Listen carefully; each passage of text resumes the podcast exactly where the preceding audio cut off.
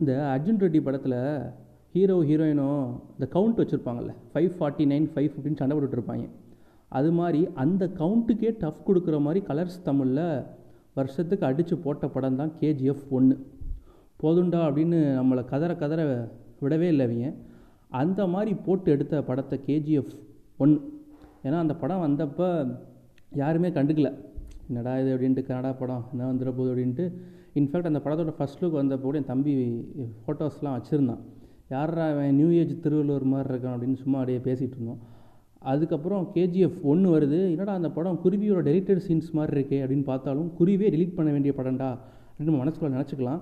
But என்னதான் அந்த குருவியோட அந்த இம்பேக்ட் இருந்தாலும் படத்தை சும்மா வேறு லெவலில் கொண்டு போயிருப்பாங்க பார்ட் ஒனில் அந்த லெகசி பார்ட் டூவில் இருக்கா அப்படிங்கிறது தான் நீங்கள் கேட்க போகிறீங்க நீங்கள் கேட்டுட்ருக்கிறது பாட்காசம் by Asfar.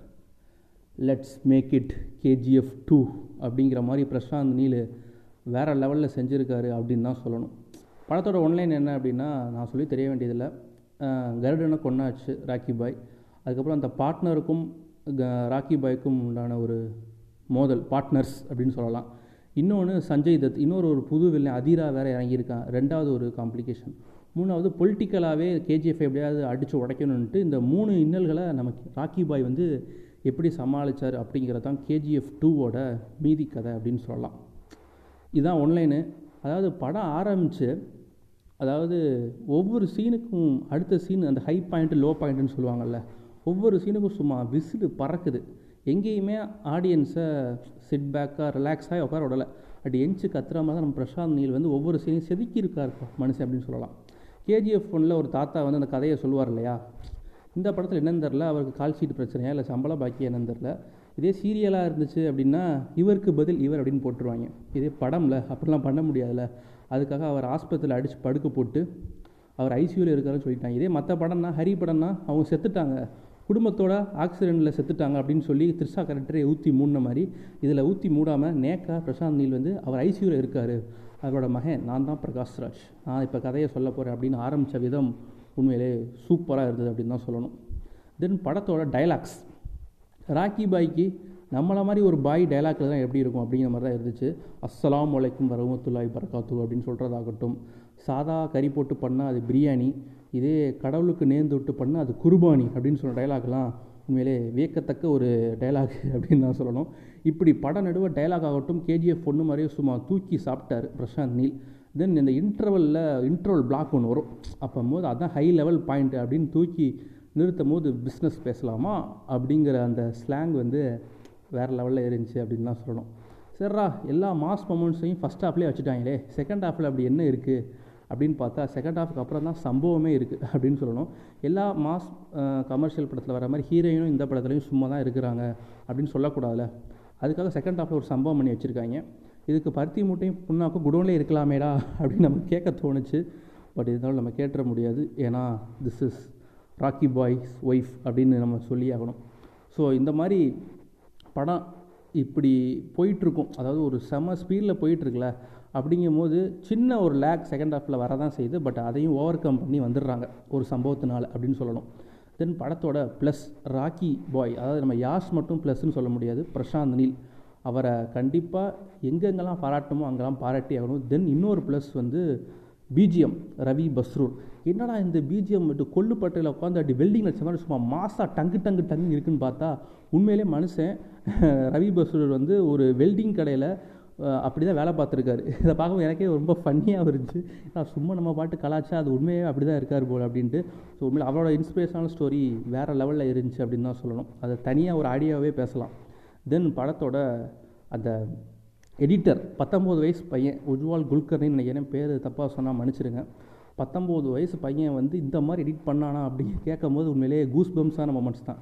ஏன்னா கேஜிஎஃப் ஒன்றுக்கு வந்து அது ஃபேன்மேடாக ஒரு எடிட்டர் வெர்ஷன் வந்து இந்த பையன் பண்ணாப்லையா அதை பார்த்து பிடிச்சிட்டு போய் நம்ம பிரசாந்த் நீல் வந்து கேஜிஎஃப் டூக்கு இந்தாப்பா நீயே எடிட்டிங் பண்ணி கொடுத்துட்டாரு. உண்மையிலே பையன் வேறு லெவலில் மிரட்டியிருக்கான்.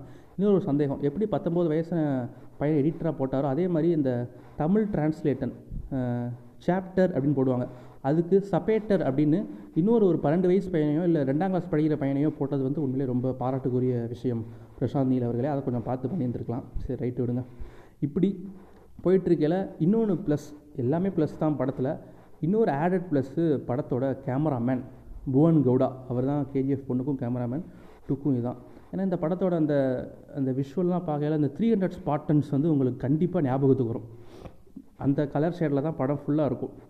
ஸோ வந்து அதை அங்கங்கே ஞாபகப்படுத்தினாலும் உண்மையிலே அந்த டார்க் ஷேடில் அந்த ராக்கி பாயோட இன்ட்ரோ ஆகட்டும் இன்டர்வல் பிளாக் ஆகட்டும் இன்ஃபேக்ட் கிளைமேக்ஸ் ஆகட்டும் கிளைமேக்ஸ்லாம் அட்டி எல்லாம் கதறி அழுகுறாங்க அந்த மாதிரி ஒரு கிளைமேக்ஸை கொடுத்துட்டு அடுத்து சரி இப்படி கொடுத்ததுக்கப்புறம் பார்ட் த்ரீக்கு என்ன லீடு வைப்பாருன்னு பார்த்தா அதுக்கு ஒரு லீடு வச்சுருக்காங்க.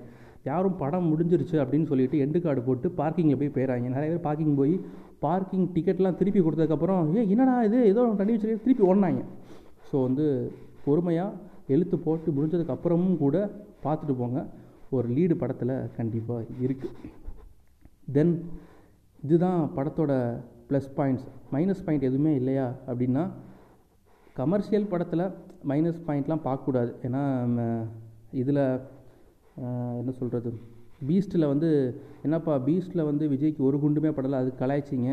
இது கேஜிஎஃப் டூலையும் தான் ரா யாஷுக்கு வந்து ஒரு குண்டுமே படலை. இதை நீங்கள் வந்து கூஸ் பம்ப்ஸ்ரா வேறு லெவல்ரா அப்படின்னு சொல்கிறீங்கன்னா காரணம் இருக்குது என்ன காரணம் அப்படின்னா மேக்கிங் ஸ்க்ரீன் ப்ளே அதுக்கு தகுந்த மாதிரி ஸ்க்ரீன் ப்ளே இது வந்து கேஜிஎஃப்ங்கிற படம் வந்து ஒருத்தரோட பாயிண்ட் ஆஃப் வியூவில் ஒரு கதையை சொல்கிறாரு ஒரு கதைங்கிறது சில மிகைப்படுத்தல் இருக்கும்.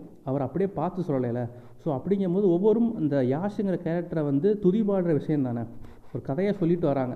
ஒரு கேரக்டர் இப்படி இருந்தான் ஒரு வீராதி சூரியன் சூராதி சூரியங்கும் போது அந்த லாஜிக்கெல்லாம் பார்க்காத மாதிரி பிரசாந்த் நீலோட அந்த ஸ்டோரி டெல்லிங் தான் வேறு லெவல்னு சொல்லணும்.